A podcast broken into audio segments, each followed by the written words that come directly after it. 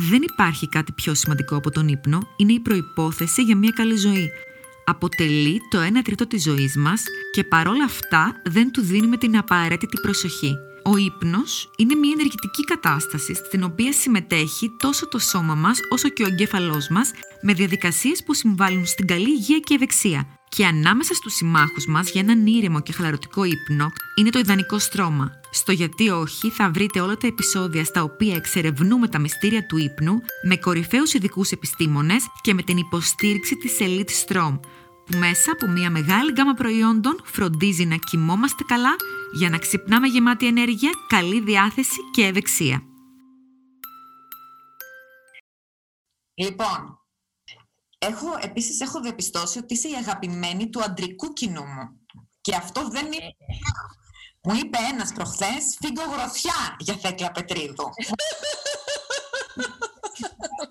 Θα πω στον αέρα να γελάσουμε γιατί νομίζω τα λες όπως είναι. Θέκλα Πετρίδου, για ακόμα μια φορά στο γιατί όχι, να, να μιλήσουμε για τα dating apps, αλλά νομίζω και τον κομμενιασμά μέσω των, των συμβατικών social media, Facebook, Twitter, Instagram, γιατί και εκεί γίνεται κομμενιασμά. Και για τα Tinder, Bumble για, για εσάς που μας ακούτε εκτός Ελλάδας, γιατί το Bumble δεν είναι σε όλες τις χώρες. Είναι η εφαρμογή αυτή που την πρώτη κίνηση την κάνει η γυναίκα. Στην Κύπρο υπάρχει, αποκλείται, θα το ήξερα. Υπάρχει. Υπάρχει το Bumble στην Κύπρο. Παντού υπάρχει μωρέ τον Bumble. Εν τω μεταξύ, την πρώτη κίνηση την κάνει η γυναίκα τρόπος του λέγει. έκανα μια έρευνα πριν μιλήσουμε. Χρησιμοποίησα, έκανα προφίλ κανονικά με το όνομά μου και χρησιμοποίησα λίγο τις εφαρμογές. Πολύ πλάκα. Δεν ξέρω. Για πες για τον Bumble δηλαδή. Ε, τον Bumble υποτίθεται ότι κάνει η γυναίκα την πρώτη κίνηση με την έννοια το ότι αν είσαι match με κάποιον, Δηλαδή, αν έχουν πατήσει και οι δύο swipe, έχουν, έχουν βάλει like, δούλα, έχουν κάνει swipe right, έχουν πατήσει δεξιά και γίνει match, δεν μπορεί να συνομιλήσει το δεν, δεν ξεκινάει η συνομιλία αν δεν μιλήσει η γυναίκα πρώτη. Αυτό είναι το μόνο. Αυτό δεν εννοώ. Εντάξει, είχε πάρα πολύ πλάκα γιατί εγώ το έκανα, το κράτησα δύο-τρεις μέρες και δεν ήξερα ότι πρέπει να μιλήσει η γυναίκα πρώτη. και λέμε γιατί δεν μου μιλάνε τα μάτς πολύ πλάκα. Πολύ πλάκα. Έδωσα δύο ερωτήσεις στους ακροατές και μέχρι στιγμής, στην πρώτη ερώτηση, αν, έχετε κάνει σχέση. όχι αν έχετε φλερτάρει, γκομενιάσει κλπ. Αν έχει γίνει σχέση αυτό σε dating apps και σε facebook κτλ. Το 30% απάντησε ότι έχει κάνει σχέση μέσω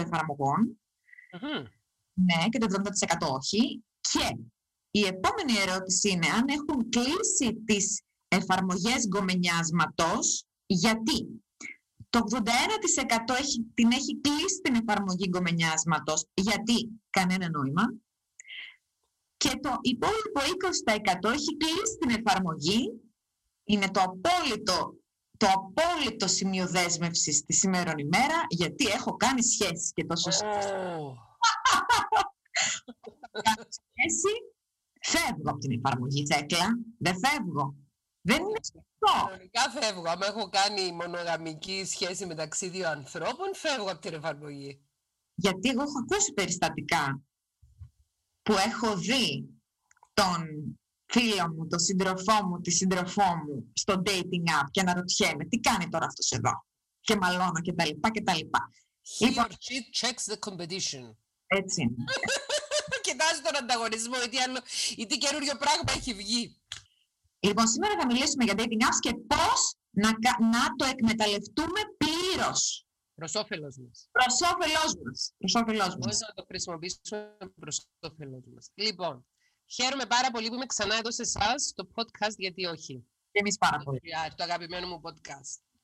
Ε, είχαμε αφήσει να αιωρείται από την προηγούμενη συνάντησή μας αυτό το ζήτημα και έτσι είπα να το μελετήσω λίγο περισσότερο και να είμαι έτοιμη σήμερα και να μπορέσω να δώσω μερικές ιδέες και μερικές ε, ε, σκέψεις, ε, τροφή για σκέψη, food for thought, μερικούς προβληματισμούς για το πώς μπορούμε να χρησιμοποιήσουμε αυτές τις εφαρμογές προς όφελός μας. Καταρχάς έχω και εγώ τα δικά μου ανεπίσημα στατιστικά δέσποινα.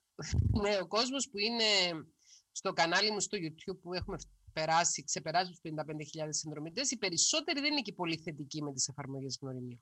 Ναι, δεν είναι και τόσο θετικοί. Υπάρχουν οι θειασότε των εφαρμογών γνωριμιών, αλλά οι περισσότεροι ακριβώς επειδή τις έχουν χρησιμοποιήσει στο παρελθόν, ε, εκφράζουν μια απογοήτευση για το, για το σπορ, κομμενιάσματο, όπως το πει εσύ, του διαδικτυακού φλερτ.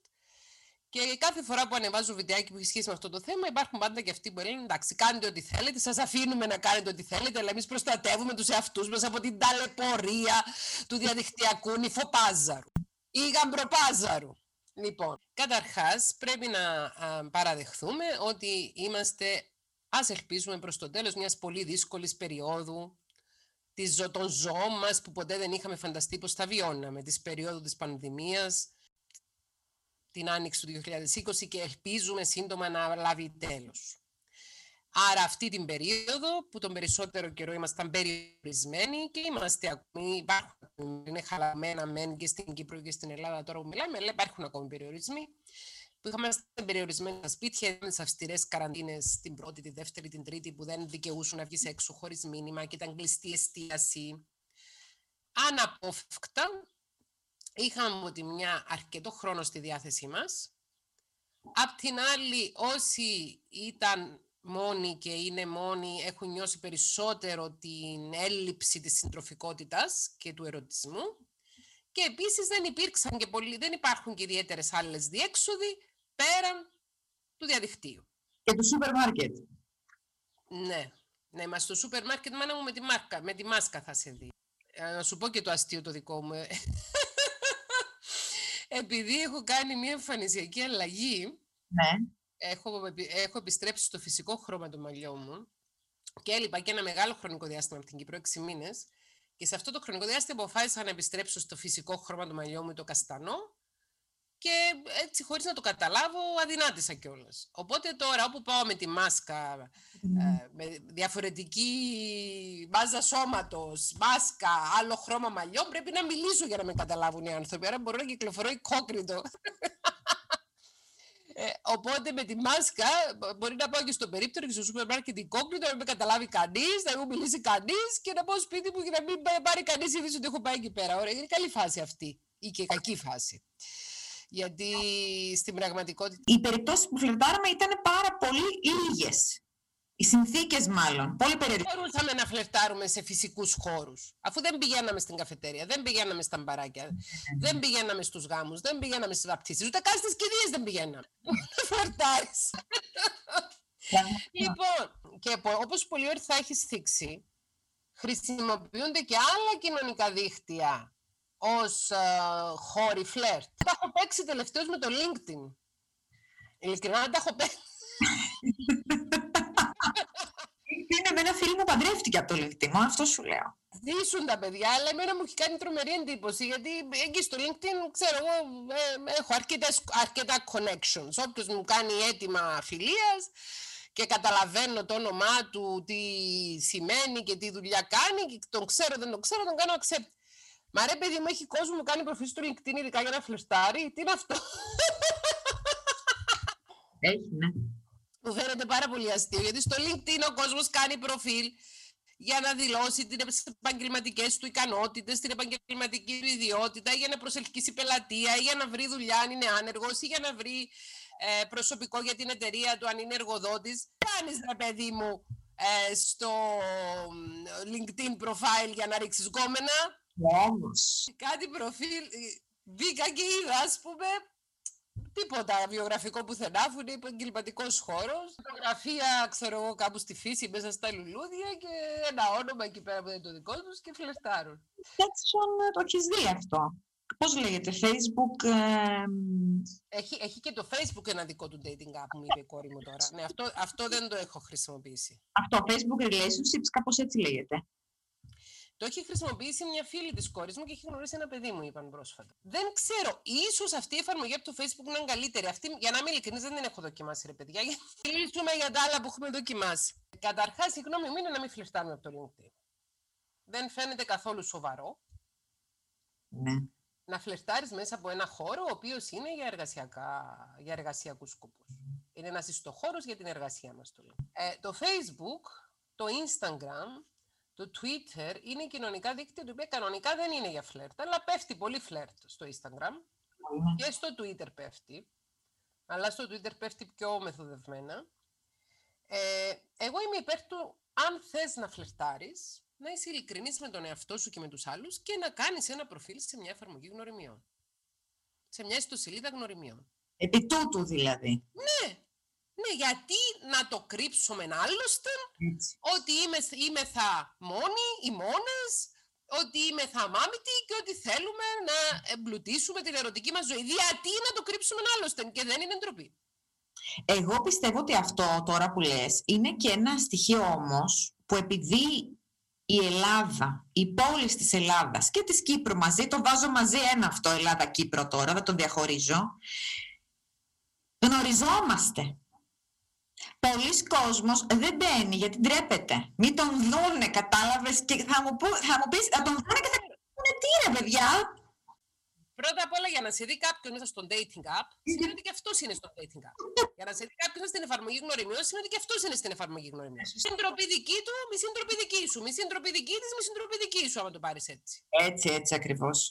Αυτό που έχουμε σε, σε διαφορετικότητα, αυτό, που, αυτό στο οποίο διαφέρουμε εμείς ως νοοτροπία, είναι ότι στο εξωτερικό, σε κάποιες χώρες δυτικές, όπως η Νορβηγία, η Φιλανδία, η Σουηδία, για παράδειγμα, οι άνθρωποι μπαίνουν κανονικά στο, σε, μια εφαρμο, σε μια ιστοσελίδα γνωριμιών, είτε αυτή είναι μια που μπαίνεις δωρεάν, είτε μια που πληρώνεις. Μάλιστα, κάποιοι επενδύουν και χρήματα και καλά κάνουν ίσως. Να κάνουν ένα προφίλ σε μια ιστοσελίδα γνωριμιών που να είναι πιο έγκυρη, δηλαδή που να ελέγχει τα στοιχεία αυτών που είναι μέσα και αν όντως είναι αυτός που λέει πώς είναι κλπ. κλπ.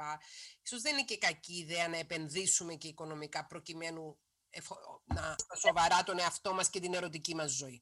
Κάνουν οι άνθρωποι το προφίλ τους, όπως το έχουν το προφίλ τους στο facebook για τους φίλους τους, όπως το έχουν στο linkedin για τους ε, ε, γνωστούς τους εργασιακά, έτσι έχουν και στην ιστοσελίδα γνωριμίων, γιατί είναι ελεύθεροι και γιατί είναι διαθέσιμοι να κάνουν γνωριμία. Δεν σημαίνει ότι αν εγώ έχω ένα προφίλ στο Tinder, στο Minder, στον Bumble, στον Dumble, στο οπουδήποτε, το εμένα με κάνει ανήθικο πρόσωπο.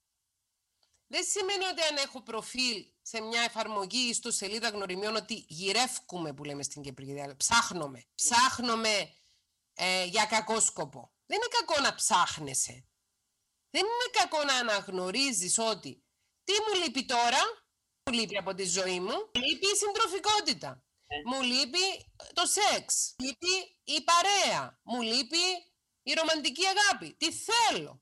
Πώς θα τη βρω; Δηλώνοντας ότι είμαι ελεύθερος, ότι είμαι ελεύθερη και ο, καλύτερ, και ο καλύτερος τρόπος να το δηλώσεις από το να κάνεις ένα αξιοπρεπές προφίλ σε μια ιστοσελίδα γνωριμιών. Αξιοπρεπές δηλαδή με το όνομά σου, το επίθετό σου, τη φωτογραφία σου, τα πραγματικά σου στοιχεία, την ηλικία σου, τι θες, τι ψάχνεις. Αν ψάχνεις μια γνωριμία για κάτι σοβαρό, αν ψάχνεις μια γνωριμία για κάτι χαλαρό, αν θες σεξ μόνο, ό,τι θες, να είσαι ειλικρινής και πρέπει να το πεις. Κοίταξε ρε, Δέσποινα, ε, στην, στην Κυπριακή, στην Κυπριακή και την ελληνική κοινωνία και κουλτούρα είμαστε πάρα πολύ επηρεασμένοι από το κίνημα του ρομαντισμού. Κάθε δυτική κουλτούρα από το ρομαντισμό.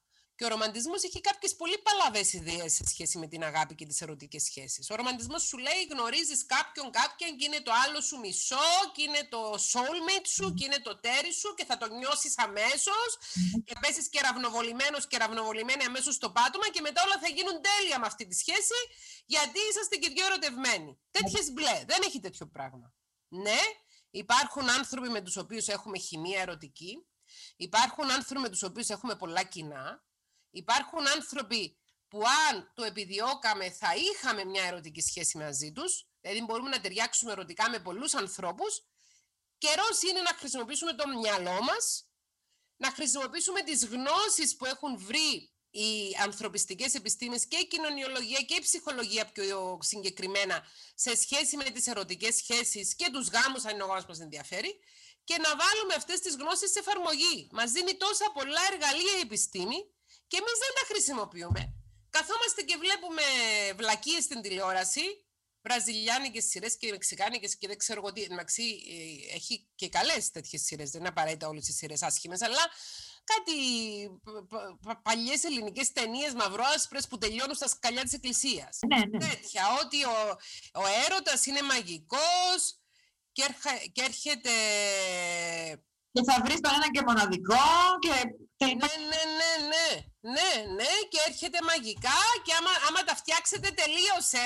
Τελείωσε, ναι. Τελείωσε χωρίς δουλειά έχει μπει αυτό σε μια τροχιά και πάει. Και Δεν χρειάζεται να μιλάτε, δεν χρειάζεται να επικοινωνείτε, δεν χρειάζεται να πάτε σε ψυχολόγο να λύσετε τα προβλήματά σας, δεν χρειάζεται. Ξέρεις, μου έχει στείλει μια κοπέλα που παρακολουθεί τα βίντεο μου ένα πολύ ωραίο link για έναν τύπο ε, ψυχολόγο. Αλέντε Μποτόν είναι το όνομά του, ο έχει μια πολύ ενδιαφέρουσα θεωρία για την αγάπη. Ε, και μου λέει, γιατί δεν τον παρακολουθείς αυτό μου λέει, λέτε παρόμοια πράγματα. Έβλεπα βιντεάκια το αυτές τις μέρες. Αλέντε Μποτόν. Ξέρω, το ξέρω. Ναι. Και έχει δίκιο σε αυτά που λέει, ρε. Καλός. Ναι, ναι. τον εγκρίνω. Από, ό,τι, από ό,τι κατάλαβα είναι παγκοσμίως γνωστός. Γιατί έβλεπα προλίγου που οδηγούσα μια ομιλία του που δεν την έβλεπα, την άκουγα. Είχα το τηλέφωνο και ε, έχω το YouTube Premium και μου βάζει μόνο ήχο και άκουγα που μιλούσε στην όπερα του Σίδνεϊ. Αυτό είναι ο άνθρωπος. Ο οποίος λέει πολύ ορθά πράγματα σε σχέση με, το, με τα φάλασης, με τα λογικά λάθη, τα logical errors, τις προκαταλήψεις και τα στερεότυπα που έχουμε στο μυαλό μας γύρω από τις ερωτικές σχέσεις και που δεν μας αφήνουν να χτίσουμε τις ερωτικές μας σχέσεις με βάση αν μη τι άλλο τα ευρήματα των κοινωνικών και ανθρωπιστικών επιστημών. Ναι, ναι, ναι. Άρα, παραδέχομαι ότι είμαι μπακούρι, Παραδέχομαι ότι είμαι μόνος μου, ότι είμαι μόνη μου. Παραδέχομαι ότι θέλω να βρω τέρι. Το κάνω με την όρεξη μου και με το κέφι μου το προφίλ. Γρά, βάζω το προφίλ μου. Βάζω φωτογραφίες μου ε, οι οποίες είναι ε, ρεαλιστικές. Ανταποκρίνονται στο πώς πραγματικά μοιάζω. Δεν βάζω φωτογραφίες με 1017 φίλτρα και μετά με δύο άλλους από κοντά να μην με αναγνωρίσει. Ναι, Εμένα τι με, τι με χάλασε, χάλασε όταν, όταν είχα μπει πρόσφατα και εγώ θα είμαι ειλικρινής. Μπήκα δοκιμαστικά όντως, γιατί δεν είμαι σε φάση που θέλω σχέση. Το παραδέχομαι ότι δεν θέλω σχέση. Όπως θα το παραδεχόμουν αν ήθελα σχέση. Μπήκα δοκιμαστικά δύο-τρεις μέρες για να μαζέψω πληροφορίες εμπειρικά για να ξέρω τι να σας πω σήμερα. Καταλήξατε. Είχε πολύ πλάκα όμως. Είπα όμως στους ανθρώπους ότι έπαιρνα δοκιμαστικά. Το είπα, δεν τους κοροϊδέψα, δεν είναι σωστό κοροϊδεύεις. Λίγε κουβέντες που έπιασα, το είπα. Είμαι η τάδε και ε, ενδιαφέρομαι να μάθω πώς λειτουργούν οι, οι εφαρμογές και γι' αυτό έκανα το προφίλ και αν θες να μιλήσουμε, οι περισσότεροι μου είπαν άντε από εδώ και ξέρω, ξέρω εγώ τι και καλά μου είπαν γιατί δεν είναι λόγος αυτός να μπει σε εφαρμογή του αυτό που είδα είναι ότι ο κάθε άνθρωπος έχει μια δική του εικόνα για τον εαυτό του και βλέπει τον εαυτό του ωραίο με έναν τρόπο μόνο εκείνος τον βλέπει ωραίο. Οπότε, αν ο τρόπος που βλέπει εκείνος τον εαυτό του ωραίο δεν μας ταιριάζει εμάς, καλά κάνουμε και κάνουμε swipe left. Εκείνο που βρήκα εντελώς δεκαβλέ όμως, δεκαβλέ είναι μια λέξη που την είχα πει, την είχα πει σε μια εκπομπή το 2013 στην Κύπρο και είναι χαμός ότι είπα βρώμικη λέξη. Υπάρχει αυτή η λέξη; Ό,τι λέω συνέχεια. Α. Λοιπόν, είμαστε όλοι αυτιά. Όπου βρίσκω εντελώς δεκαβλέ, να ποζάρει ο άλλος μπροστά σε ένα πολυτελέ αυτοκίνητο, ναι. να οδηγώντας ένα κότερο, ναι. φορώντας ρούχα που είναι εμφανείς οι μάρκες και δείχνοντας ε, ότι έχει χρήμα και χλίδα. Εκεί πέρα δεν ήμουν δεκαβλέ. Swipe left κατευθείαν. Swipe left, ναι. Αυτό εκείνο, και άμα μα ακούνε άντρες ακροατές, παιδιά και κότερο να έχετε και ρούχα ε, επώνυμα να έχετε και παπούτσια επώνυμα να έχετε και αυτοκίνητο υπερπολιτελείας να έχετε προς Θεού δεν είναι ανάγκη να αν θέλετε να βρείτε μια γυναίκα να συναντήσετε ή μία ή πολλές γυναίκες και να διαλέξετε από τις πολλές τη μία που να σας θέλει, που να μπορείτε να δημιουργήσετε μια σχέση μαζί, μαζί της ε, μεταξύ νοήμων ανθρώπων και μια γυναίκα που να θέλει όντως ερωτική σύνδεση και να μην ψάχνει χορηγό, μην βγείτε φωτογραφία. Ούτε με τα κότερα τα δικά σας, ούτε με του ξαδέρφου σας, ούτε με του θειού σας. Όχι. Βγάλτε μια φωτογραφία κανονική, ρε παιδιά. Ναι, ναι, καλά τα καλά τα Τι να έχεις κότερο, α, πάρκαρε το κότερό σου, στάθμευσέ το εκεί στη Μαρίνα, πήγαινε τρία μέτρα παρακάτω, βγάλε μια φωτογραφία με φόντο τη θάλασσα, όχι με φόντο κότερο. Κατάλαβα πολλοί, πολλοί που δεν έχουν κότερο πάνε και στέκονται μπροστά σε ξένα κότερο και βγάζουν φωτογραφίες. Πολύ είναι σε αυτό δηλαδή, ε. Κοίταξε, έχω ανοίξει τις εφαρμογές και στο εξωτερικό. Έχω έξι μήνες. Εκεί είναι δυσκότερα. Εκεί, ε. Κότερα, πολυτελή αυτοκίνητα, ρόλεξ, ορολόγια και τέτοια, χρυσά.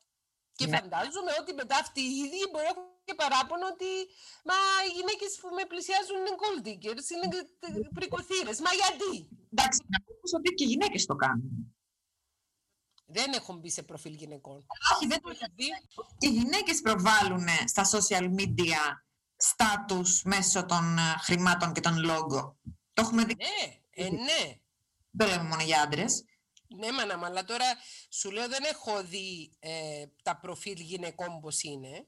Αυτό, α, που έχουν πει ότι πολλές γυναίκες δεν βάζουν φωτογραφία. Βάζουν λουλουδάκια, βάζουν αστεράκια, βάζουν... Οι ακροατές σου που εγκατέλειψαν το άθλημα γκομένιασμα μέσω εφαρμογής, τι τους έχεις πει; Τους έχω πει να μην... ε, Εν καιρό καραντίνας είχαμε κάνει αυτά τα βίντεο για, τη- για τις εφαρμογές γνωριμιών. Τους έχω πει μη σας δω κάτω από βίντεο να κλαίγεστε πως δεν έχετε άντρα, πως δεν έχετε γυναίκα. Κάτω από τα βίντεο για τις εφαρμογές γνωριμιών λέτε εμείς όχι, όχι, όχι, εμείς σας ξανακούμε να κλαίγεστε. Θέλετε να είστε μόνοι σας, μείνετε μόνοι σας και αφήστε μας ήσυχους. Ε, δεν γίνεται από τη μια να λες θέλω να ζήσω την αγάπη, θέλω να ζήσω τον έρωτα, θέλω να έχω συντροφικότητα και από την άλλη εγώ δεν καταδέχομαι να μπω σε τέτοιο. Καταδέχεσαι κάτσε και μόνος σου και ρέμισε. Λέω ότι είναι μοναδικός τρόπος και τώρα που ανοίξαμε και θα ανοίξουμε όμως, μ, θέλω να το, να το θίξουμε και αυτό, σε αυτό στο σημερινό podcast, πέραν των εφαρμογών γνωριμιών, εφαρμογών γνωριμιών ή των ιστοσελίδων γνωριμιών που μπαίνεις για να κάνεις την αρχική γνωριμία με έναν άνθρωπο. Τώρα που θα ανοίξουμε και στην παραλία να πας και στον παράκι να πας και στην καφετέρια να πας, συνήθως σου λένε πώς σε βρίσκω στο Instagram, πώς σε βρίσκω στο Facebook, να σε κάνω ad, δεν σου ζητάνε πλέον το τηλέφωνό σου. Άρα το φλερτ θα γίνει διαδικτυακά πάλι. Άρα καθίστε στις καρέκλες σας όσοι ε, δεν ενδιαφέρεστε να γνωρίσετε άνθρωπο μέσω διαδικτύου, γιατί και από κοντά να το γνωρίσετε, διαδικτυακά θα φλερτάρετε. Άρα χρειάζεστε κάποιες συμβουλές. Ωραία, παρακάτω τώρα. Είπαμε, κάνουμε το προφίλ, μπαίνουμε, επιλέγουμε μια υπηρεσία η οποία να είναι όσο το δυνατό πιο αξιόπιστη. Δηλαδή υπάρχουν κάποιες υπηρεσίες οι οποίες απαιτούν να κάνεις verify, να πιστοποιήσεις ότι είσαι όντως εσύ. Να βγάλεις selfie, να δείξεις κάποια στοιχεία ταυτότητας κλπ. Όσο πιο έγκυρη μια υπηρεσία, τόσο το καλύτερο. Κάνουμε προφίλ σε δύο-τρεις υπηρεσίες, σε δύο-τρεις τέτοιες εφαρμογές, όχι σε μία μόνο, σε δύο-τρεις και υπάρχει λόγος γι' αυτό. Γιατί η συνήθιση υποπτή είναι παντού σε όλες τις εφαρμογές γνωριμιών. Κάνουμε σε δύο-τρεις. Κάνουμε το προφίλ μας α, επώνυμο, με τη φωτογραφία τη δικιά μας. Δεν θα γράψουμε το τηλέφωνο μας πάνω και οτιδήποτε άλλο, αλλά οφείλει ο άλλος να γνωρίζει ότι μιλάει με τη Δέσποινα, η οποία Δέσποινα έχει αυτή την εμφάνιση, έχει αυτή την ηλικία, έχει αυτή την τοποθεσία στην οποία ζει και δράζεται κλπ. κλπ.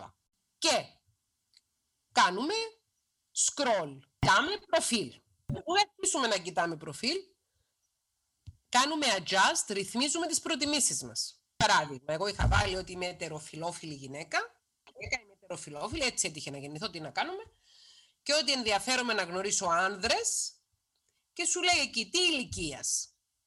Εγώ έχω τη γνώμη ότι ο άντρας πρέπει να είναι λίγο μικρότερος από τη γυναίκα στην ίδια ηλικία. Οπότε έβαλα τέλος πάντων 5-6 χρόνια πιο κάτω από μένα και το πολύ ένα-δύο χρόνια πάνω από μένα. Δεν έβαλα. Αυτό το ηλικιακό range. Αυτό με ενδιαφέρει εμένα. Δε, αν, αν μπεις χωρίς να βάλεις ρυθμίσεις, θα σου βγάλει, ο, ο, θα σου βγάλει, ξέρω εγώ, και τον παππού της φίλης σου. Και το ανιψάκι της που είναι 15 ετών. Θα βάλεις την ηλικία.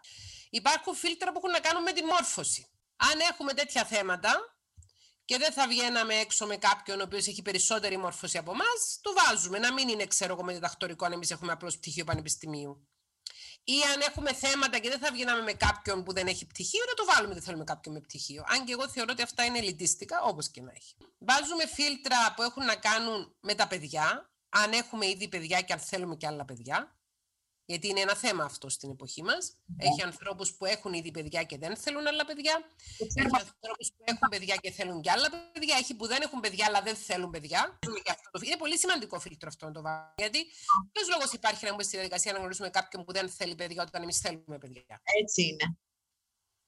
Ή να γνωρίσουμε κάποιον που θέλει παιδιά, ενώ εμείς δεν θέλουμε παιδιά. Βάλουμε αυτά τα φίλτρα Αυτά που είναι σημαντικά για μας. Έχει πολλά φίλτρα. Έχει φίλτρα για το κάπνισμα. Αν κάποιος είναι φανατικός αντικαπνιστής, θα βάλει φίλτρο. Δεν ενδιαφέρει να βρει κάποιον που να είναι καπνιστής. Ή κατοικίδιο, ρε παιδί μου. Δεν θέλει να βρει κάποιον που δεν θέλει τα κατοικίδια. Ακριβώς. Και σε ρωτάει κιόλας, are you a dog person or a cat person? Είσαι άνθρωπος που σου αρέσουν οι σκύλοι ή οι γάτες. Εγώ δεν ήξερα τι να απαντήσω παλιά, αλλά τώρα ξέρω ότι είμαι dog person. Έχω σκυλάκι. Έχουμε δίκιο αυτό, κουλάκι. Αλλά εγώ θα ακούσω ζευγάρια που έχουν ε, υπερισχύσει ας πούμε και έχει αφήσει ο άλλος το σκύλο του και τη γάτα του και δεν ξέρω εγώ τι ή, έχουν χωρίσει γιατί ο άλλος δεν ήθελε το σκύλο κλπ. Το οποία είναι προσωπικά ζητήματα, τι να πω.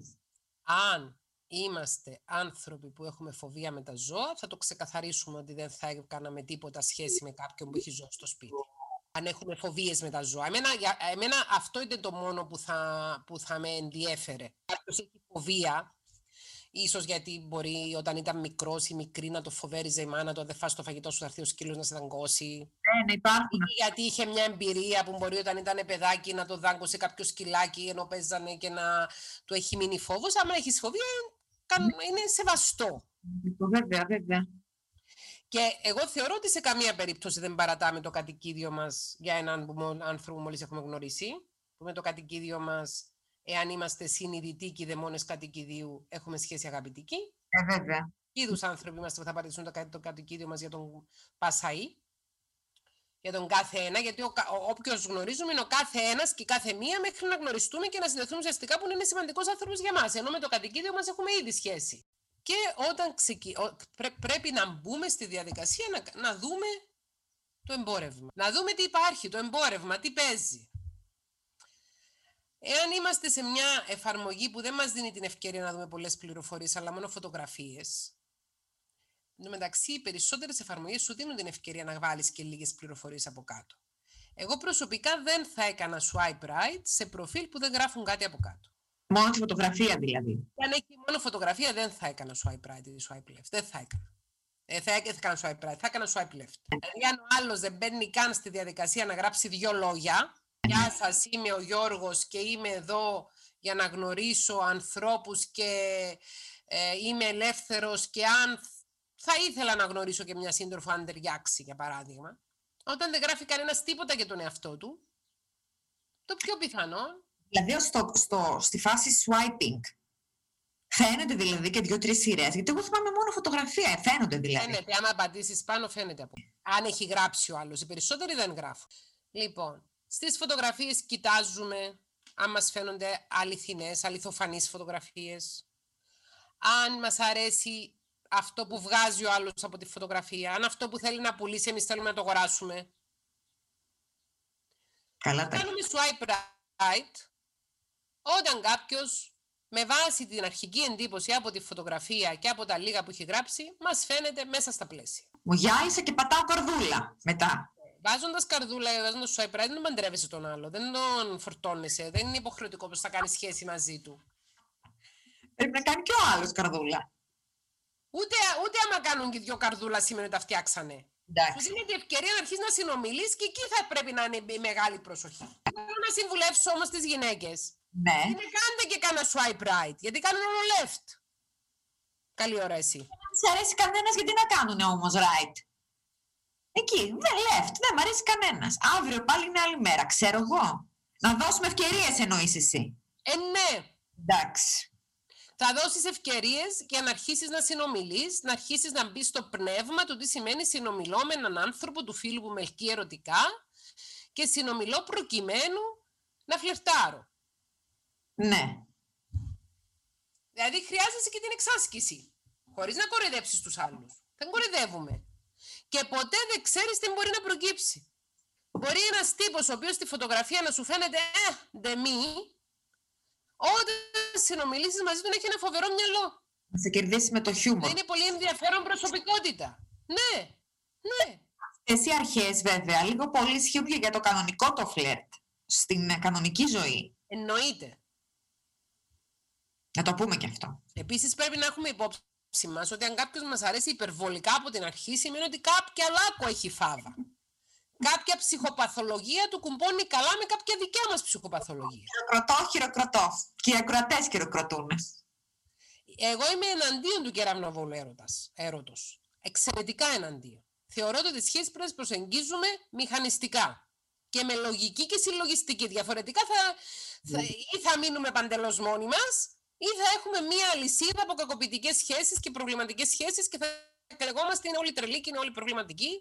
Δεν έχουμε βάλει κανένα φίλτρο, ενώ δεν έχουμε κάνει καμία προσπάθεια ουσιαστική για να δείξουμε προς το μέρος μας ένα κατάλληλο τέρι. Εδώ να πούμε για τη ζημιά που έχει γίνει από τις αμερικάνικε rom-com, τις ρομαντικές κομμεντί, που ευτυχώς έχουν σταματήσει να παράγονται. Έτσι έχουν καταστρέψει γενιές και γενιές με τους ε, έρωτες με την πρώτη ματιά και δεν υπάρχει δεύτερη, δεν υπάρχει μέλλον, τίποτα. Ναι, ναι, ναι. ναι.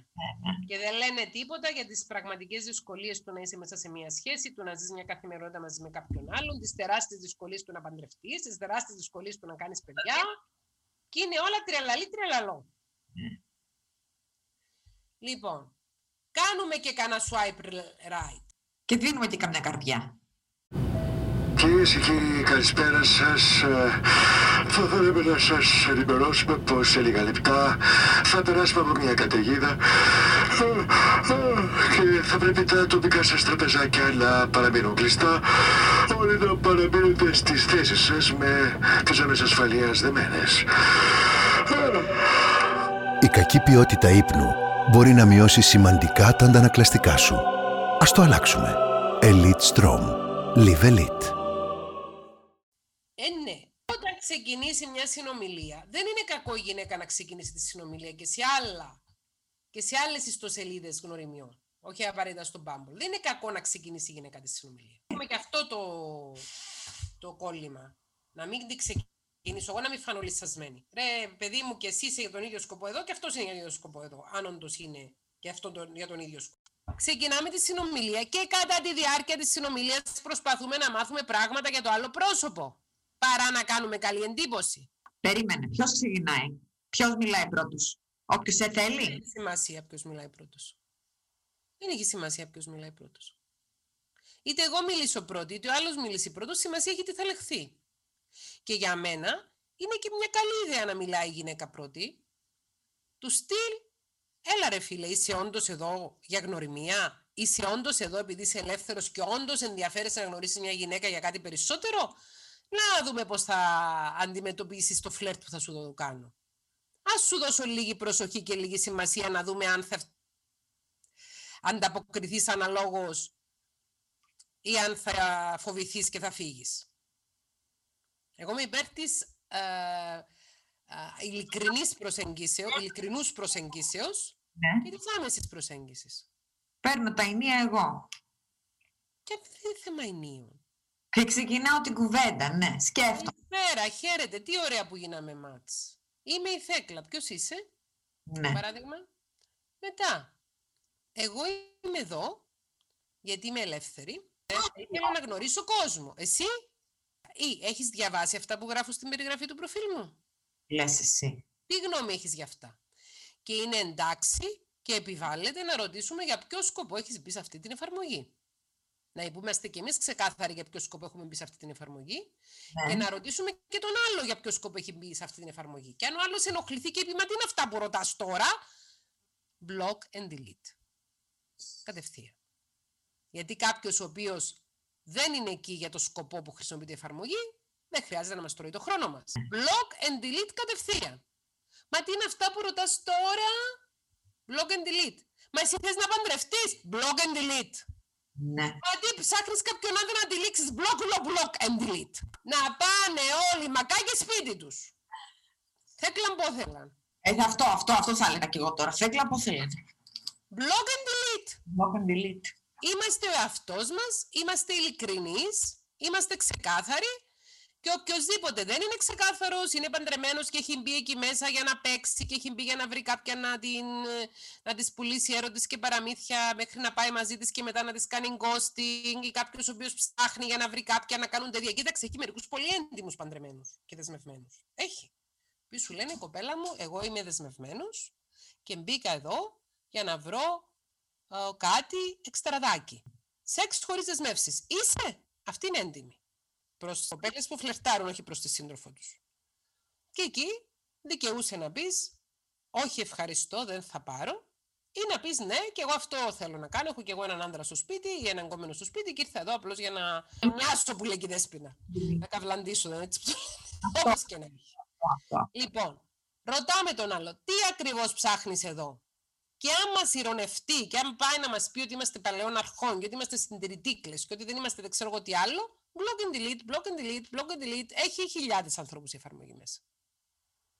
Νομίζω σε αυτή την ερώτηση που λες πρέπει να βρίσκεται η πάρα πολύ μεγάλη απογοήτευση των ανθρώπων που έχουν χρησιμοποιήσει την εφαρμογή αυτή. Γιατί το 81% ξαναλέω απάντησε ότι την έκλεισε την εφαρμογή γιατί κανένα νόημα. Ναι, γιατί αν δεν ρωτήσεις αυτή την ερώτηση από την αρχή, δεν θα σου πει από την αρχή ο άλλο ήρθα εδώ για να κάνω μόνο σεξ ή να θα σε ηρωνευτεί ότι έχεις σοβαρό σκοπό και θα φας χρόνο, ενέργεια. Θα μιλάς δύο μέρες, τρεις μέρες με κάποιον, με κάποια μέχρι να ανακαλύψει ότι απλώς δεν θέλει κάτι σοβαρό. Ναι, ναι, ναι. Ή δεν θέλει αυτό που θες εσύ, τέλος πάντων. Για μένα κάτι σοβαρό είναι και το να φτιάξεις, το να φτιάξεις μια χαλαρή σχέση είναι κάτι σοβαρό. Τα μη σοβαρά είναι το να θες απλώς να παυτοθείς. Το να κοροϊδεύεις βασικά είναι τα μη σοβαρά, έτσι. Ναι. Αυτό είναι red flag. Αυτό είναι η κόκκινη σημαία εδώ τώρα που είπες. Άστια κόκκινη σημαία. Δηλαδή, αν ο άλλος δεν αντέχει να κάνει μια σοβαρή συζήτηση και αρχικοειδεύει και ηρωνεύεται και κάνει, φεύγει να πάει στο καλό. Έχουν όμως και οι άλλοι παραμυθάδες, οι οποίοι θα σου πούν: Ναι, εγώ είμαι εδώ για σοβαρή σχέση. Και είμαι εδώ επειδή θέλω να γνωρίσω τη γυναίκα των ονείρων μου και εύχομαι να σε εσύ το άλλο μου μισό. Δεν σημαίνει ότι όποιος μας πει και δηλώσει ότι είναι εκεί για σοβαρό σκοπό ή ότι είναι όντως για σοβαρό σκοπό. Θα πρέπει να το, να το καταλάβουμε από μόνες μας ή από μόνοι μας αν ο άλλος means business. Αν ο άλλος αυτό που λέει τα εννοεί. Οπότε ξεκινούμε μια διαδικτυακή συνομιλία και συζητούμε για διάφορα πράγματα. Βλέπουμε αν υπάρχει ενδιαφέρον, κοινά ενδιαφέροντα στους δύο ανθρώπους. Βλέπουμε αν έχει ροή συζήτηση και κοιτάζουμε κόκκινες σημαίες όπως ο άλλος να το πάρει κατευθείαν στο σεξ και να ζητήσει κατευθείαν sexting και cybersex. Θα το ζητήσει κατευθείαν. Ε, χαίρε πολύ. Εντάξει, μετά από μισή ώρα δεν σπίνα. Θα σε ζεστάνει, θα σε, θα σε προετοιμάσει πρώτα λίγο και μετά θα σου πει να το βραγγίσω ξέρω, στην κάμερα. Ε, sorry. Είναι red flag, είναι κόκκινη σημαία ο άλλος να ζητάει cyber ναι, ναι. από την αρχή της γνωριμίας. Εάν εμείς έχουμε μπει στο διαδίκτυο και έχουμε μπει στο Tinder, στο Minder για να κάνουμε cyber, καλώς. Τώρα μιλάμε για τους ανθρώπους που μπαίνουν στις εφαρμογές γνωριμιών για να δημιουργήσουν μια ερωτική σχέση. Οπότε, αν ο άλλος σου έχει πει ότι ο σκοπός του είναι να κάνει μια σοβαρή σχέση και θέλει να βρει το άλλο του μισό και διάφορες τέτοιες βαριές, και παρόλα αυτά πολύ σύντομα ξεκινάει να μιλάμε σεξουαλικά υπονοούμενα και μετά με σεξουαλικά ξεκάθαρα και μετά ζητάει σεξουαλικές επαφές μέσω διαδικτύου, να πάει στο σπιτάκι. Block and delete. Να μην χάνουμε και χρόνο, ρε παιδιά τα χαρτιά ανοιχτά και έχω και εγώ την απέτηση από τον άλλο να το έχει επίση ανοιχτά. Επίσης, ένα, ένα πολύ ωραίο εργαλείο που είδα ότι έχουν αυτές οι εφαρμογές, γιατί σου είπα έκανα δοκιμαστικό, είναι τη βιντεοκλήση. Α, τη Μπορείς να κάνεις βιντεοκλήση σε κάποιον με τον οποίο έχεις κάνει match σε αυτές τις εφαρμογές, χωρίς να ξέρεις το τηλέφωνο του, το email του, το, το Skype του ή οτιδήποτε, πατώντας απλώς το κουμπί. Αν ο άλλος δεν βγαίνει στη βιντεοκλήση, δεν δέχεται να βγει στη βιντεοκλήση, block and delete. Block and delete.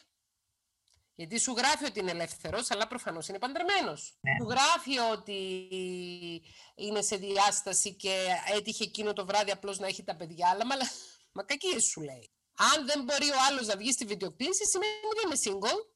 Βλέπετε, ή δεν είναι αυτός που είναι στη φωτογραφία, ή όπως και να έχει δεν κάνει σχέση ένας άνθρωπος ο οποίος δεν καταδέχεται να βγει στη βιντεοκλήση. Άρα, πολύ νωρίς βάζουμε μέσα στο παιχνίδι βιντεοκλήση και για να μας δει ο άλλος και για να τον δούμε και για να συνειδητοποιήσουμε αν αυτά που λέει ισχύουν.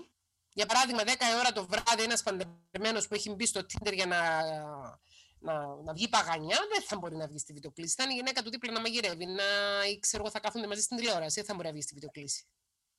Αυτά τα κάνουμε πριν να αποφασίσουμε να βγούμε ραντεβού, έτσι. Ε, ναι. Yeah. Ναι. Και εννοείται στη βιντεοκλήση βγαίνουμε, βγαίνουμε ενδεδειμένοι. Ε. Αυτό... βιντεοκλήση. Πολύ νωρίς η βιντεοκλήση. Για να διαπιστώσουμε με ποιον μιλάμε. Αν είναι όντως άντρα όπως δείχνει ότι είναι, είναι αυτός ο άντρα που είναι και αν είναι η γυναίκα όπως λέει ότι είναι, αν είναι αυτή η γυναίκα. Βιντεοκλήση πολύ νωρίς.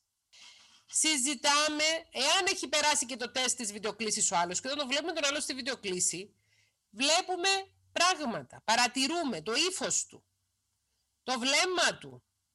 Ε, τι εντύπωση μας κάνει, γιατί έχει πολλά να μας πει η εικόνα ενός ανθρώπου και ο ήχος της φωνής ενός ανθρώπου. Ε, βέβαια αφήνουμε τον κάτι instinct μας να λειτουργήσει.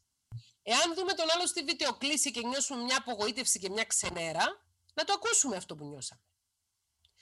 Προσοχή όμως, αν νιώσουμε μια, έναν έντονο ερωτισμό και αυτό να το προσέξουμε γιατί μπορεί η ψυχοπαθολογία του άλλου να ταιριάζει με τη δική μας. Δεν λέει, πούμε και αυτό. Ναι. Σε μια φυσιολογική γνωριμία μεταξύ δύο φυσιολογικών ανθρώπων, τέλος πάντων μεταξύ, σε μια καλή γνωριμία μεταξύ δύο ανθρώπων που δεν έχουν πολλά ψυχολογικά, γιατί όλοι έχουμε ψυχολογικά, Έτσι. χτίζεται σιγά σιγά η συμπάθεια. Υπάρχει αρχικά μια συμπάθεια, αλλά αυξάνεται συμπάθεια περισσότερο και το ερωτικό συνέστημα με τη γνωριμία. Δεν είναι μπαν και κάτω. Χτίζεται. Επίσης, και τώρα θα κλέψω από τον Αλέντε Μποτόν που σου είπα ότι παρακολουθούσα προηγουμένως. Ε, είχε πει κάτι πάρα πολύ, λέει, το, και το λέει σε όλες τις ομιλίες από ό,τι κατάλαβα, δεν άκουσα πολλές. Λέει, δεν ρωτάς τον άλλον ε, έχεις ψυχολογικά προβλήματα. Το ρωτάς, what's your, what's your kind of crazy; Δεν έχουμε ψυχολογικά, να ρωτούμε τον άλλο και, και πώς είσαι εσύ όταν δεν είσαι καλά ρε παιδί μου; Πώς είσαι εσύ όταν είσαι down, πώς είσαι εσύ όταν είσαι θυμωμένος; Να σου πω τα ελαττώματά μου, να μου πεις και εσύ τα ελαττώματά σου άμα ρωτήσουμε δε και το, το στυλ δεσμού που έχεις, παιδιά jackpot, ε, έχουμε, έχουμε γλιτώσει και τρεις μήνες dating εκεί πέρα. Μα πού να ξέρει άλλος. Κοίταξε, είναι μεγάλη υπόθεση να ξέρει το στυλ δεσμού ένας άντρας. Αγάπη, μα βρήκες έναν άντρα που ξέρει και μόνο τη λέξη στυλ δεσμού, παντρέψου τον επιτόπου. Χαχαχα, πλάκα. Που στείλει του γιατί όχι εκεί πέρα, να καταλάβει πώς είναι το στυλ δεσμού και θα είναι έτοιμος. Ωραία ερώτηση αυτή του Αλέντε Μποτών όμως. Πολύ ωραία. Μια άλλη ερώτηση που είναι πολύ σημαντικό να κάνουμε είναι έχεις πάει ποτέ σε ψυχολόγο; Εάν όχι, εάν ήσουν σε μια σχέση και είχατε προβλήματα, σε ένα γάμο και είχατε προβλήματα, θα πήγαινε στο ψυχολόγο για να πάρετε βοήθεια για τα προβλήματά σας; Αυτό το είχα διαβάσει σε ένα άρθρο που είχε γράψει η κόρη της Dr. Ruth, αυτής της πολύ χαριτωμένης κυριούλας, ναι, στην ναι. Αμερική της εξολόγου, είχε γράψει ένα άρθρο, μιλάμε τώρα προ 15 ετία. Λέει οι συμβουλές που της έχει δώσει η μαμά της για το πρώτο τυφλό ραντεβού και της είπε ένα από τα πράγματα που πρέπει να ρωτήσεις είναι αν ο άλλος είναι υπέρ της ψυχοθεραπείας και αν σε περίπτωση που κάνατε σχέση θα πήγαινε σε ψυχολόγο. Και λέει, σου πει ότι οι ψυχολόγοι τρώνε τα λεφτά του κόσμου και η ψυχολογία είναι βλακεία. delete. επιτόπου. Αχ, τι θυμήθηκα τώρα. Ένα δικό μου τυφλό ραντεβού. Τι θυμήθηκα τώρα. Τι θυμήθηκα.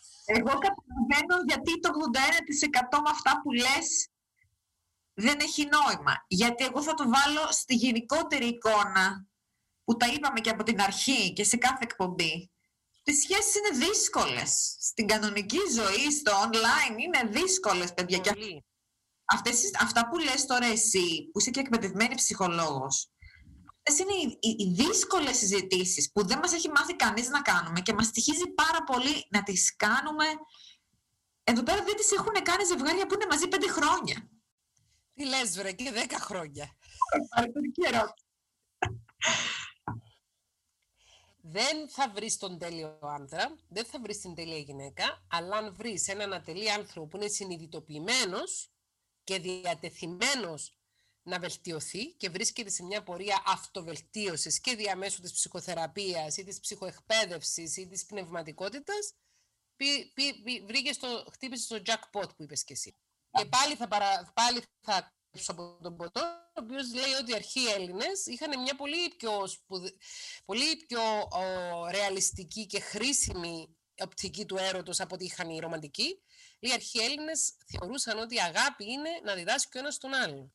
Και μαζί ένα ζευγάρι να προσπαθούν να καλυτερεύσουν τον εαυτό τους και αλλήλους και να εξελιχθούν και ως πρόσωπα και ως ζευγάρι παραλλήλα.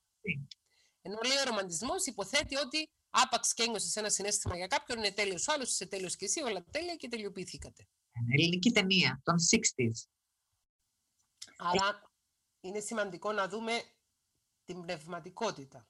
Γιατί η πνευματικότητα στην πραγματικότητα, με απλά λόγια, πνευματικότητα σημαίνει θέλω να γίνομαι καλύτερος, προσπαθώ να γίνομαι καλύτερος, αναγνωρίζω ότι έχω ελλείψεις και λαττώματα, αναγνωρίζω ότι υπάρχουν στον κόσμο δάσκαλοι, θεραπευτές, μέντορες και είμαι διατεθειμένος να χρησιμοποιήσω και τις γνώσεις της επιστήμης και της φιλοσοφίας και της θρησκείας αν είμαι θρήσκος και έχω γνωρίσει κάποιον μου είναι επίσης θρήσκος, ναι, προς όφελος μου, του εαυτού μου και τις σχέσεις μου, ναι. Για να κάνω τη δουλειά, τη δύσκολη δουλειά, που είναι του καθενός. Χρειαζόμαστε να έχουμε ερίσματα, πνευματικά ερίσματα. Και οι περισσότεροι άνθρωποι στην εποχή μας, στην εποχή μας είναι δίχως ερίσματα και δίχως έρμα, χωρίς στηρίγματα και χωρίς όρια.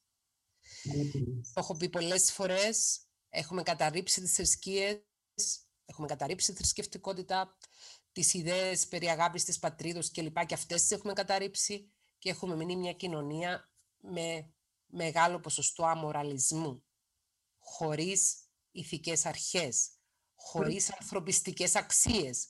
Ναι, δεν είσαι πλέον θρησκόληπτος. Τι είσαι όμως; Δεν γίνεται να μην είσαι κάτι, να μην είσαι ρε παιδί με ένας ανθρωπιστής, να μην είσαι ένας άνθρωπος της αγάπης, να μην είσαι άνθρωπος που θέλεις να δίνεις αγάπη γύρω σου.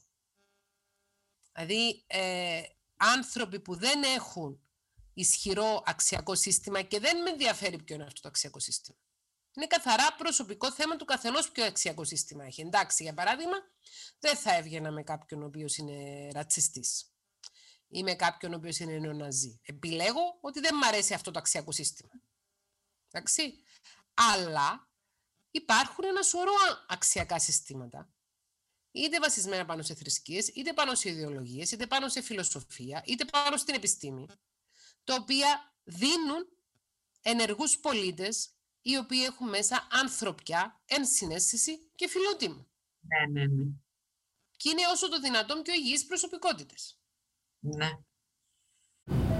Κυρίες και κύριοι, καλησπέρα σας. Θα θέλαμε να σας ενημερώσουμε πως σε λίγα λεπτά θα περάσουμε από μια καταιγίδα και θα πρέπει τα τοπικά σας τραπεζάκια να παραμείνουν κλειστά. Όλοι να παραμείνετε στις θέσεις σας με τις ζώνε ασφαλείας δεμένες. Η κακή ποιότητα ύπνου μπορεί να μειώσει σημαντικά τα αντανακλαστικά σου. Ας το αλλάξουμε. Elite Strom. Live Elite. Και όλο αυτό μέσα από μια αυτογνωσία, έτσι. Ναι. Είναι ένα ταξίδι, δεν είναι ένας τελικός σκοπός. Δεν φτάνεις ποτέ και να πεις: Ωραία, εγώ τώρα ξέρω. Όχι. Μα αφού λέμε η πνευματικότητα, πρώτα απ' όλα είναι η αναγνώριση ότι έχω ελαττώματα. Ναι, ναι, ναι. ναι. Ότι έχω ελλείψεις. Και ρε, δέσποινα. Συγγνώμη που σε λέω, ρε, σε είσαι φίλη μου και σε αγαπώ πολύ. Μου γράφουν οι, οι, οι άνθρωποι που παρακολουθούν τα βίντεο μου στο YouTube, είσαι πολύ καλύτερη φέτος. Δεν στα βίντεο σου πέρσι πώς ήσουν εμφανισιακά, ψυχικά κλπ. Και λέω ναι, είμαι πολύ καλύτερη φέτος και ελπίζουμε ότι θα είμαι πολύ καλύτερη και του χρόνου από ότι είμαι φέτος και θα εξελίσσουμε συνέχεια. Όποιος δεν έχει κάτι το οποίο πέρσι τέτοια εποχή να ντρέπεται γι' αυτό που ήταν και που έλεγε, σημαίνει ότι δεν έχει εξελιχθεί. Και είναι πάρα πολύ μεγάλη αλήθεια. Άι, γεια σου Δέσποινα Κανακοβλού. Γι' αυτό σε κάνω αρτή συνέχεια στο Twitter. Γιατί κάνει τέτοια λες και γράφεις. Έτσι είναι, έτσι είναι. Άμα δεν έχεις να σκέφτεσαι τα περσινά και να, και να ντρέπεσαι για κάτι που σκέφτηκες, που είπες και έκανες, σημαίνει ότι δεν έχεις εξελιχθεί και είσαι ακόμα εκεί. Δηλαδή για καλό είναι να ντρεπόμαστε για τα περσινά μας. Σημαίνει ότι δεν είσαι εκεί πια. Το βλέπεις. Πιο πά... Έχεις ανεβεί ένα σκαλοπατάκι συνειδητότητας και το βλέπεις. Η πνευματική εξέλιξη δεν έχει ποτέ τέλος. Και η πνευματικότητα. Και να πούμε και το άλλο, και δεν υπάρχει και θεραπεία ως τελικός στόχος. Αυτό το healing, η θεραπεία, δεν υπάρχει θεραπεία θεραπεύτικα. Τελειώσαμε. Αυτό είναι δυναμικό το ταξίδι. Από τη στιγμή που είσαι ζωντανός και από τη στιγμή που τολμάς και ζεις, Ναι. στην περίπτωση αυτή που τολμάς και κάνεις swipe right, συνεχώς παθαίνεις μαθαίνεις και μαθαίνεις καινούργια πράγματα. Ναι, ναι, ναι, ναι. Και τα κάνουμε όλα αυτά και θα βγούμε το ραντεβού τελικά. Ναι. Και μετά, παιδιά, Το ραντεβού γίνεται πάντοτε σε χώρο δημόσιο, τη παρουσία άλλων ανθρώπων. Ένα-δυο στενοί μας φίλοι γνωρίζουν πού θα πάμε, με ποιον θα συναντηθούμε, τι τηλέφωνο έχει εκείνο το πρόσωπο με το οποίο θα συναντηθούμε. Εννοείται ότι πρέπει να γνωρίζουμε τον αριθμό τηλεφώνου του άλλου και να έχουμε μιλήσει και στο τηλέφωνο, όχι μόνο από την εφα- εφαρμογή με κάποιον που θα γνωριστούμε. τώρα χαίρομαι που το λες αυτό. Βράτω με τις Δεν ευκαιρίες μπαίνουμε στο αυτοκίνητο κάποιου που δεν το ξέρουμε καλά. με μία καλεσμένη, δεν θα πω το όνομά της, δεν νομίζω να έχει πρόβλημα, δεν θα το πω, να, να, σ- να σχολιάζουμε στο τηλέφωνο ότι έχει μάθει για πολλά περιστατικά από γυναίκες που πάνε στο σπίτι, ρε παιδιά. Δεν είναι η κοινωνία, παιδιά, εκεί ακόμα. Δεν μπορείς να πηγαίνεις στο σπίτι πρώτη φορά ενός αγνώστου, βρε παιδιά. Δεν Μάνα μου, στο σπίτι του, άμα πας πρώτη φορά, το μόνο σίγουρο είναι ότι θα σε ορμήξει για να σε απαυτώσει. Αυτό είναι, αυτό είναι το αισιόδοξο σενάριο. Νομίζω Το μόνο σίγουρο. Το, μο- το σίγουρο. Από εκεί και πέρα μπορεί και να σε δολοφονήσει, μπορεί και να σε δηλητηριάσει, μπορεί και να σε κακοποιήσει. Μπορεί, μπορεί, μπορεί. θέλω να πω πράγματα που εμένα μου φαίνονται αυτονόητα, πρέπει να ακουστούν δημοσίως. Δεν μπαίνουμε στα αυτοκίνητα αγνώστων, που δεν έχουμε δει ποτέ στη ζωή μας, ρε παιδιά. Πάει ο καθένας με το δικό του αυτοκίνητο ή με το μέσο μαζικής μεταφοράς που χρησιμοποιεί σε ένα δημόσιο χώρο και το πρώτο ραντεβού τελειώνει και ο καθένας πάει σπίτι του μόνος του. Δεν κάνουμε σεξ το πρώτο ραντεβού. Και αν επιμένει, παιδιά, για σπίτι ο άγνωστος, block and delete. Εάν είναι σχέση που θέλουμε να κάνουμε, δεν κάνουμε σεξ το πρώτο ραντεβού. Αν όντως μας γουστάρει ο άλλος και θέλει να κάνει σχέση μαζί μας, μπορεί να περιμένει και στο δεύτερο και στο τρίτο, στο δεύτερο ραντεβού να απαυτοθούμε. Γιατί το πιο συχνό πρόβλημα που συναντούν οι άνθρωποι στις εφαρμογές γνωριμίων είναι ότι συναντούν ανθρώπους που δηλώνουν ότι θέλουν σχέση και στην, στην πραγματικότητα θέλουν μόνο σεξ. Και άμα πάρουν το σεξ, κάνουν ghosting, κάνουν τελούις, εξαφανίζονται και μην τον είδατε τον Παναγί και την Παναγιώτενα. Κάποιος ο οποίος θέλει μόνο σεξ, έστω και αν δηλώνει κάτι διαφορετικό, αν του δώσεις αυτό που θέλει το σεξ, θα φύγει. Αν δεν του το δώσεις, πάλι θα φύγει, γιατί δεν θα έχει διάθεση να ξοδέψει χρόνο για να πάρει σεξ από σένα δύσκολα, ενώ αλλού θα το βρει εύκολα. Ναι. Και γι' αυτό είναι πά- πάρα πολύ καλή ιδέα, αν θέλουμε μόνο σεξ, να δηλώνουμε ότι θέλουμε μόνο σεξ. Αν θέλει και ο άλλος μόνο σεξ, να δηλώνουμε ότι θέλει και ο άλλος μόνο σεξ. Λοιπόν, Αυτοί με- που θέλουν μόνο σεξ να σεξουαλίζονται με αυτούς που θέλουν μόνο σεξ. Αυτοί που θέλουν σχέσεις να βγαίνουν ραντεβού και να δουν αν ταιριάζουν με κάποιον για να φτιάξουν μια σχέση. ναι, ναι, ναι, ναι, ναι. Εντάξει, λίγο πολύ αυτά που λες και λίγο πολύ ακριβώς νομίζω ισχύουν στην, και σ- στο dating σε κάθε, με κάθε τρόπο τέλος πάντων. Είναι απαραίτητο να υπάρχει μία μήνυμου ερωτική έλξη. Δηλαδή δεν θα βγούμε ραντεβού με κάποιον ή με κάποια που μας είναι απεχθής, που δεν μας αρέσει η φάτσα τους, που δεν μας ελκύει το σώμα τους, που δεν νιώθουμε οποιαδήποτε έλξη. Μία μήνυμου ερωτική έλξη είναι απαραίτητη, αλλά πέραν τούτης χρειάζεται να παρατηρήσουμε και να μάθουμε πώς είναι αυτός ο άνθρωπος, πώς σκέφτεται, πώς λειτουργεί, τι αξιακό σύστημα έχει, ποια είναι τα ψυχολογικά του. Ναι, ναι, ναι, ναι. Εκείνου είναι η δικιά του δουλειά να μάθει τα αντίστοιχα για μας. Και όταν πάμε να φλερτάρουμε, δεν πάμε για να εντυπωσιάσουμε τον άλλον ή για να σιγουρευτούμε ότι θα μας θέλει. Πάμε για να δούμε τον άλλο ποιος είναι, τι καπνό φουμάρει και αν μας κάνει. Εγώ έχω πάει πολλά πρώτα ραντεβού τέτοια. Παλιότερα. Πάρα πολύ. Μμ; Για να τσεκάρεις τα νερά, ρε παιδί μου. Ναι, όταν ήμουν ελεύθερη και ήθελα να κάνω σχέση, μιλάμε τώρα πριν το δεύτερο μου γάμο. Είχα πάει πολλά τέτοια ραντεβού. Είχα πάει πολλά τέτοια ραντεβού, στο οποίο έλεγα και ξεκάθαρα εγώ, ε, γι' αυτό και γι' αυτό το λόγο ε, δεν κάνουν, δεν ταιριάζουμε. Bye. Ή μου έλεγαν. Έτυχε να μου πούνε είσαι παχουλή. Και εμένα μου αρέσουν οι κοπέλες που είναι αδύνατες. Κανένα πρόβλημα. Δεν θα κάνω δίαιτα. Υπάρχουν πολλές κοπέλες αδύνατες. Γεια σας. Δεν είναι κακό. Δεν είναι κακό. Πήγαινα με το αυτοκίνητό μου σε δημόσιο μέρος, πλήρωνα και τον καφέ μου. Ναι, το δημόσιο μέρος, παιδιά, είναι πολύ σημαντικό. Ειδικά όταν όλος είναι άγνωστο. Είναι ραντεβού στα τυφλά. Ναι. Τι είναι τώρα; Χρησιμοποιούσα την ώρα μου για να ρωτήσω τις ερωτήσεις αυτές που ήταν σημαντικές για μένα, να δω τι θα εμάθαινα εκείνον τον άνθρωπο. Τσέκαρα κιόλας και πώς ένιωθα. Ναι, ναι, ναι. Αν ένιωθα ασφάλεια να βρίσκουμε στο ίδιο τραπέζι με έναν άνθρωπο που δεν ήξερα και αν, ε, αν ένιωθα ευχαρίστηση, αν ένιωθα φόβο, αν ένιωθα περίεργα. Έχω Δεν διαβάσει. σημαίνει κάτι αν βγει σε ένα πρώτο ραντεβού, ρε παιδί μου, ότι κιόλας έχεις κάποια υποχρέωση ή εσύ ή ο άλλος για να προχωρήσετε; Έχω δει σε πολύ παλιά εφαρμογή της Όπρα, πολύ παλιά εκπομπή της Όπρα, ότι πάρα πολλοί βιασμοί θα είχαν αποφευχθεί γιατί ο άνθρωπος λέει είναι το μοναδικό θηλαστικό το οποίο νιώθεις τον κίνδυνο, το νιώθεις, όλα τα θηλαστικά το νιώθουν τον κίνδυνο. Πώς τα ζώα νιώθουν τη φωτιά που έχει ξεσπάσει χιλιόμετρα μακριά και έχουν φύγει. Πρώτα που φεύγουν τα ζώα τα- και τα πουλιά. Ο άνθρωπος το νιώθει, έχει βγάλει γυναίκες που έχουν βιαστεί και όλες απαντήσαν ότι το νιώθανε. Αλλά εκεί κολλάει το σύνδρομο του καλού κοριτσιού Και της συνεξάρτησης, το θέμα της συνεξάρτησης. και δεν είναι αυτό που νομίζω. Έρχεται, ξέρω εγώ τώρα, ο άγνωστος και σε, σε ρωτάει κάτι. Δείξε μου το δρομάκι, έλα πάμε προς τα εκεί. Και εσύ νιώθεις ότι κάτι, ότι κάτι δεν πάει καλά. Αλλά λες να δείξω στον άλλο την πληροφορία και την πατάς. Ναι, ναι, ναι, Νιώθετε φόβο, block and fade. Φύγαμε, πώς το λένε, φύγαμε. κατευθείαν. Από την αγένεια δεν έπαθε κανείς τίποτα. Και δεν έχει ντροπή αυτό το πράγμα. Καθόλου από την αγένεια δεν έχει μάθει κανείς τίποτα. Αντιθέτως από το καλό κορίτσι έχει πάθει. Επίσης, όταν είμαστε κουρασμένοι ψυχικά και συναισθηματικά μετά από που έχουμε σπαταλήσει χρόνο να μιλήσουμε με 5, 6, 7, 8, 9, 10 πρόσωπα και νιώθουμε κούραση, καλά κάνουμε να βγούμε για από την εφαρμογή για όσο καιρό χρειαζόμαστε να ξεκουραστούμε και μετά ξαναμπαίνουμε. Να μην πάθουμε ε, συναισθηματικό burnout. Επίσης δεν ανάγκη να την σβήνουμε εντελώς την εφαρμογή, μπορούμε να την απενεργοποιούμε για όσο χρονικό διάστημα χρειαζόμαστε να ξεκουραστούν. Επίσης, εάν δεν αφιερώσουμε χρόνο και ενέργεια, δεν θα μπορέσουμε να γνωρίσουμε κάποιον άνθρωπο που να είναι συμβατός με μας. Δηλαδή, αν θα μπαίνεις στην εφαρμογή τρία λεπτά τη μέρα και θα λες swipe left, swipe left, σου λέει, μαλάκας έτσι, «Ω, δεν θα γνωρίσεις. Πρέπει να το πάρεις σοβαρά το ζήτημα. Πώς ξεκινάς μια εργολαβία, παίρνεις μια εργολαβία να χτίσεις ένα σπίτι, το παίρνεις σοβαρά το ζήτημα. Project, παιδιά. Ναι, αφιερώνω χρόνο και ενέργεια για να βρω το τέρι. Ναι, ναι, ναι. Εγώ προσωπικά σου είπα δεν θέλω τέρι και ένας βασικός λόγος είναι ότι δεν έχω και χρόνο. Σοβαρό λόγο.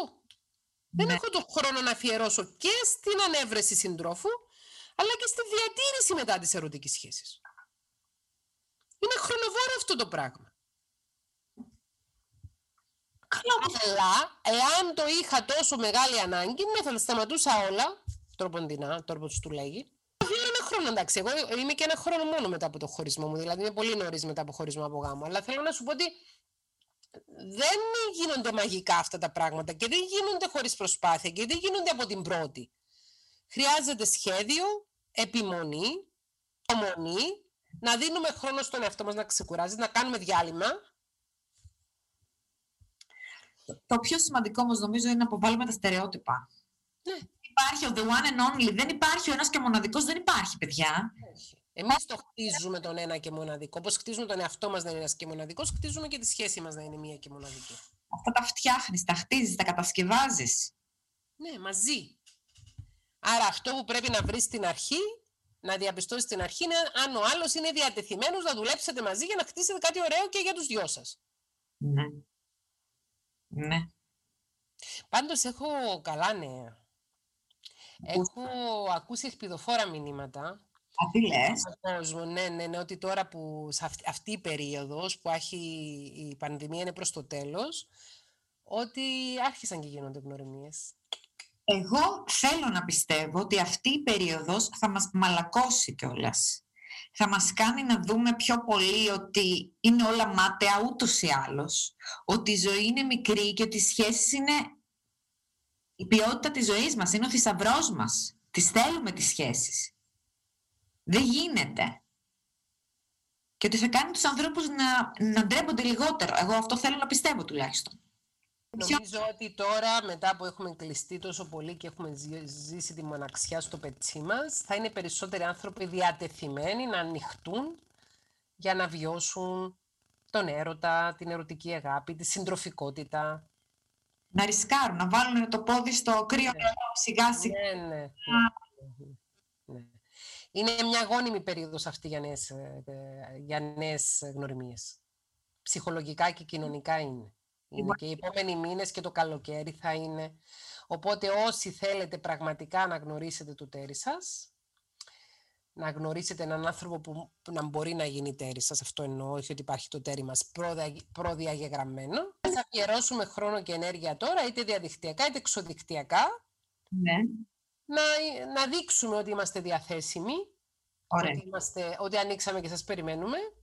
ανοίξαμε και σας περιμένουμε για να σας ελέγξουμε αν μας κάνετε, όχι για να σας Αυτό, εξυπηρετήσουμε. έτσι, αυτό, αυτό μου άρεσε πολύ και νομίζω έτσι πρέπει να κλείσουμε. Εύχομαι ε, γρήγορη απελευθέρωση από αυτή την κατάσταση της ομοιρίας που έχουμε από τον κορονοϊό. Και να βρεθούμε, Ε, κάπου να βρεθούμε. Εγώ θα βρεθούμε Θεσσαλονίκη. Ε, να αυτή, βρεθούμε και από κοντά όλοι. Ναι. Ναι, παιδιά, ναι, παιδιά. Πού Και θα πάει, θα περάσει και το 21, Δεσπίνα, πού θα πάει το 22, θα είμαστε φυσιολογικά, έτσι, έτσι θέλω να ελπίζω και να πιστεύω. να μην ξανακλείσουμε, να πάει έτσι. Έστω με περιορισμούς και τα λοιπά, να μην ξανακλείσουμε. Θα δούμε τώρα τι να πω. Και εκεί, ε, παιδιά, προσπαθήστε. Εκεί, πε- εκεί πέρα έξω είναι. Εκεί, εκεί πέρα έξω. Στο σπίτι Δεν είναι μόνο στο διαδίκτυο, αλλά και έξω θα γνωριστείς. Πάλι στο διαδίκτυο θα κάνεις τις συζητήσεις μέχρι να, καλά θέλεις. Είσαι στο μέχρι να, ερώτηση. μέχρι να βγεις ραντεβού. Μία Κροάτρια έστειλε ότι παντρεύτηκε κιόλας από το Tinder. Μπράβο, συγχαρητήρια και να περάσουν πολύ ωραία. Και εγώ έχω φίλη μου που παντρεύτηκε. Στην Νορβηγία. Ναι. Που μάλιστα μου είχε πει, το συζητούσαμε τότε, το 15, 16. Το συζητούσαμε, μου λέει, θα είμαι έτοιμη, μου λέει, για να κάνω κάτι ωραίο στη ζωή μου. Της λέω, γιατί δεν μπαίνεις σε καμιά εφαρμογή γνωριμία. Μου λέει, θα μπω στο Tinder. Και από εκεί, ε. Και λίγες εβδομάδες μετά γνώρισε τον άντρα, έχουν και το παιδάκι τους τώρα. Μια χαρά. Ναι. Και είναι ζευγάρι το οποίο είναι σ- ταιριαστό ζευγάρι. Πάνε και στο ψυχολόγο μαζί, άμα, άμα λάχει, ενώ άμα το χρειάζονται, γιατί όχι. Αν δεν είναι Έλληνας ο άντρα της, ναι. Αυτή είναι μισή Ελληνίδα. Τέλος πάντων. Θέκλα Πετρίδου, YouTube τα ξέρετε όλα αυτά τα δικά της. Έχεις κανένα σεμινάριο να ανακοινώσουμε; Κάνουμε μια σειρά από σεμινάρια μαζί με τη δόκτωρα Αριστονίκη Θεοδοσίου και το επόμενο σεμινάριο που έχουμε είναι ε, πολύ ενδιαφέρον. Έχει τίτλο «Από τη λύπη στην κατάθλιψη». Είναι webinar. Θα πραγματοποιηθεί το Σάββατο 12 Ιουνίου 2021. Μεταξύ 3 με 4 μπορείτε να βρείτε πληροφορίες για αυτό το σεμινάριο στην ιστοσελίδα της Impress Me. Ωραία. Είναι η εταιρεία impressme.gr που μας διοργανώνει τα σεμινάρια. Δεν τους έχουμε αναθέσει να διοργανώνουν τα σεμινάρια. Είναι webinar. Ωραία. Είναι το τελευταίο από μια σειρά webinars για τα συναισθήματα και ήταν όλα πολύ ενδιαφέροντα. Και το webinar για την αγάπη ήταν πολύ ενδιαφέρον το προηγούμενο. Ε, μου το είπαν οι κορατέ που το παρακολούθησαν, ξέρω. Άρετε, ε. Ωραία. Είναι πάρα, πάρα πολύ. Ευτυχώς που υπάρχει και αυτή η δυνατότητα, γιατί πάνε τα άλλα. Τα... Θα γίνουν όμως, παιδιά, και τα από κοντά. Πού θα πάει; Να κάνουμε. Να κάνουμε μαζί ένα event, βρε Δέσποινα. Θα κάνουμε οπωσδήποτε. Και στο γιατί όχι και το κανάλι μου στο YouTube μαζί. Οπωσδήποτε θα γίνει Θα αυτό. κλείσουμε ένα στάδιο. Έχουμε και μια πολύ σπουδαία τραγουδίστρια στο κανάλι, την Τάνια τη Χουσμέντογλου. Θα μας τραγουδήσει η Τάνια. Παίρνουμε και ορχήστρα, κάνουμε πάρτι. Να ξεδώσουμε! Πολλές ιδέες, να ξέρεις. Θέκλα, σε ευχαριστούμε πάρα πολύ. Και εγώ σας ευχαριστώ. Τα φιλιά μου σε όλους. Γεια πολλά. Γεια.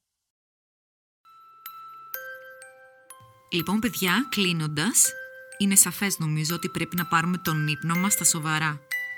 Και γι' αυτό δεν μπορώ να σκεφτώ καλύτερο σύμμαχο από τα στρώματα της Elite Strom. Γιατί το Α και το Ω για έναν ποιοτικό και ξεκούραστο ύπνο είναι ένα υψηλής ποιότητας στρώμα φτιαγμένο για κάθε ανάγκη και επιθυμία μας. Επισκεφτείτε σήμερα κιόλας ένα κατάστημα Elite Strom ή ακόμη μπορείτε να τα βρείτε και στο e-shop elitestrom.gr και επιλέξτε το ιδανικό για εσάς στρώμα μέσα από την τεράστια γκάμα που διαθέτουν. Live Elite!